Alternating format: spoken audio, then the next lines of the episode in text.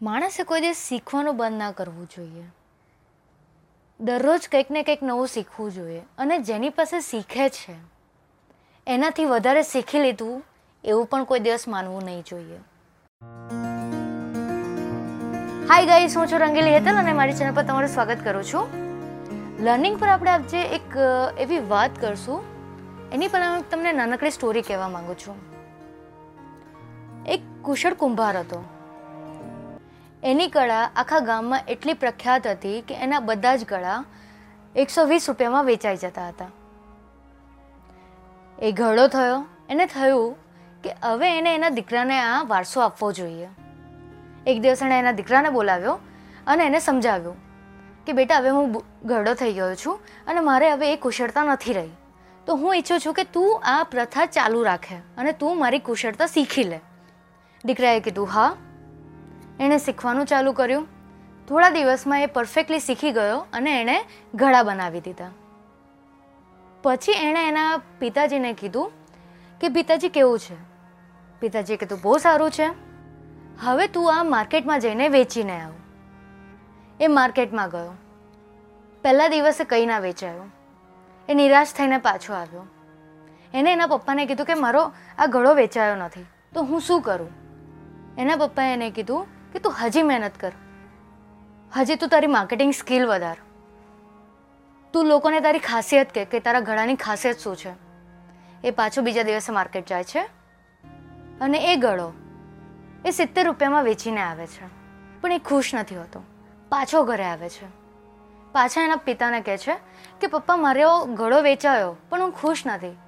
કેમ કે એ ખાલી સિત્તેર રૂપિયામાં વેચાયો છે. જ્યારે તમારો ગળો એકસો વીસ રૂપિયામાં વેચાય છે. મને કંઈક સમજાવો કે હું આને બેટર રીતે બનાવું. એના પિતાએ કીધું કે તું તારા ગળાને હજી સારી રીતે બનાવે છે, તો હજુ ને એમાં પ્રેમ ઉમેરીને બનાવ. છોકરાએ પાછું એ રીતે બનાવવાનું સ્ટાર્ટ કર્યું. ગળો રેડી થયો. પાછો બીજા દિવસે સવારે એ માર્કેટમાં ગયો.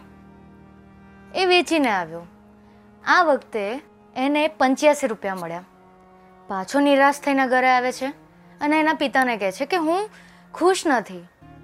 મને કહો કે હું કેવી રીતે હજુ નામાંથી વધારે સારી રીતે બનાવીને સારા એવા પૈસા કમાઈ શકું? અને વેચી શકું તમારી જેમ. પાછું પિતાએ કીધું કે હજી તું આને તારી સમજથી આને એક નવો આકાર આપ. છોકરો પાછો મહેનત કરવા લાગી જાય છે. ફરી એક ગળો રેડી કરે છે. બીજા દિવસ માર્કેટમાં જાય છે. અને આ વખતે એ ગળો બસો રૂપિયામાં વેચીને આવે છે. એ ખુશ થઈને ઘરે આવે છે. અને એના પિતાજીને કહે છે કે આ વખતે પપ્પા હું બસો રૂપિયામાં ઘડો વેચીને આવ્યો. હવે આ વખતે જ્યારે પિતાજી કહે છે કે ચલો તો પાછું શીખીએ, ત્યારે છોકરો એવું કહે છે કે, પપ્પા, તમે મને નહીં શીખવાડો. મને આવડે છે હવે. તમારા ગળા એકસો વીસ રૂપિયામાં વેચાય છે ને, હું બસો રૂપિયામાં વેચીને આવ્યો છું. ત્યારે એના પિતાજી કહે છે, તારા દાદા, એટલે કે મારા પિતાજીએ મને આવી રીતે શીખવાડ્યું ને?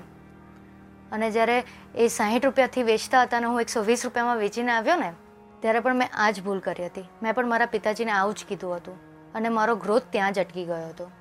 મિત્રો, આના પરથી હું એ કહેવા માંગુ છું કે જે દિવસે તમે લર્નિંગ બંધ કરી દેશો ને, તમને એવું લાગશે ને કે તમે બધું જ શીખી લીધું છે. તમે જેમની પાસેથી શીખ્યું, એમના કરતાં બેટર તમે શીખી ગયા છો. તે દિવસે તમારો ગ્રોથ ત્યાં જ અટકી જશે.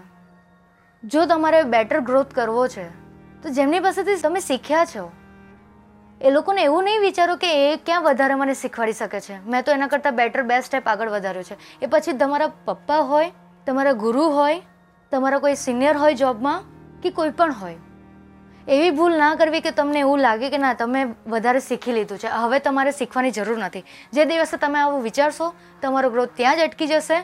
આ નાનકડી સ્ટોરી પરથી તમે સમજવાની ટ્રાય કરજો. ત્યાં સુધી આપણે બ્રેક લઈએ છીએ, ફરી પાછા મળીશું. કોઈક સારી એવી સ્ટોરી સાથે. ધ્યાન રાખજો તમારું.